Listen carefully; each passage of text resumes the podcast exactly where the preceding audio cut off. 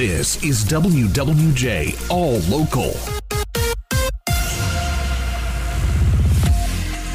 Panic yesterday at a mall in Roseville started by gunfire after an argument. WWJ's Charlie Langton joining us live with the latest. Charlie.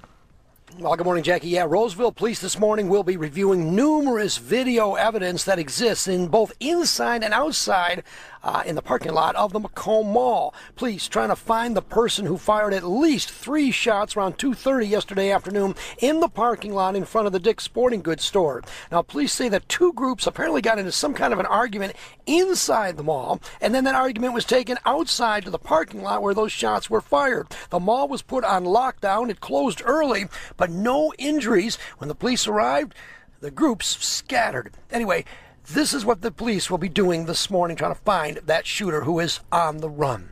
Reporting live, Charlie Langton, WWJ News Radio, 950. Charlie, thanks. WWJ News Time is 7.04. A house fire on Detroit's west side has left several people out in the cold.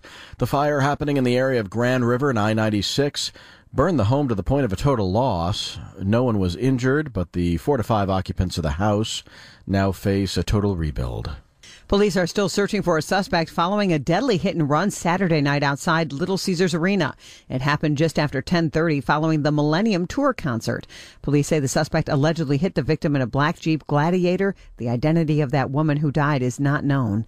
An investigator continues this morning, an investigation rather, and anyone with information on the suspect is asked to call Detroit police. Well, we might see a few snow flurries around the metro today, but WWJ's Beth Fisher reports live now that parts of the UP are bracing for a lot of snow, Beth. Yeah, the far western UP is expecting eight inches of snow, but in the north central UP between L'Anse and Negaunee, they could end up with 18 inches of snow by tomorrow, according to National Weather Service meteorologist Don Rolfson in Marquette. It's been snowing in uh, western upper Michigan uh, since last evening, and uh, don't have any reports, but uh, based on the webcams, uh, the roads are snow covered out toward Ironwood um, and out in the parts of north central upper Michigan to the west of Marquette and the higher terrain, and it is snowing quite heavily right there, right uh, at at the moment.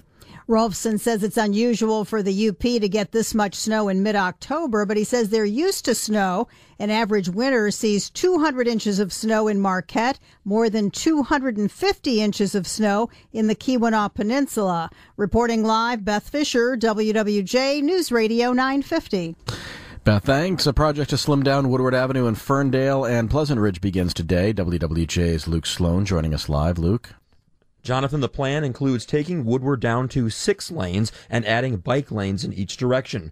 Ferndale Mayor Melanie Piana says in the long run, the project will help businesses and the city. Every time the city of Ferndale has invested in our streets and has put down protected bike lanes, our businesses thrive and while they may have, you know, questions about how does the street work now, ultimately we have businesses who are choosing to come to Ferndale because they see that the cities have invested in the infrastructure and that people have other ways to get to their business.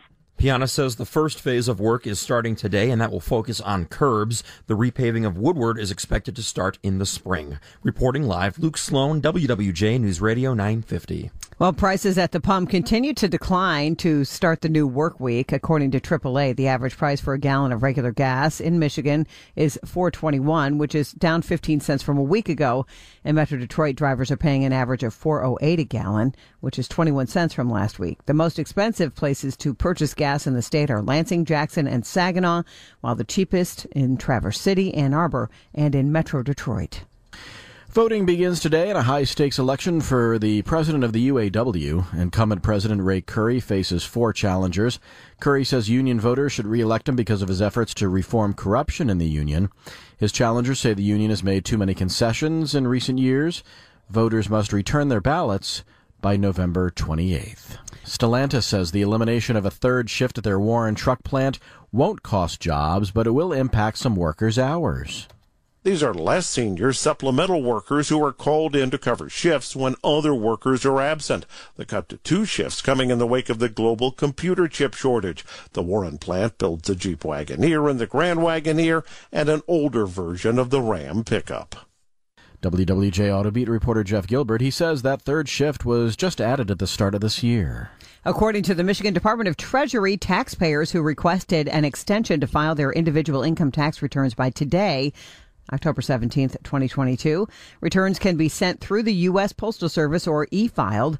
Taxpayers with questions about their state income taxes are encouraged to use Treasury e-services.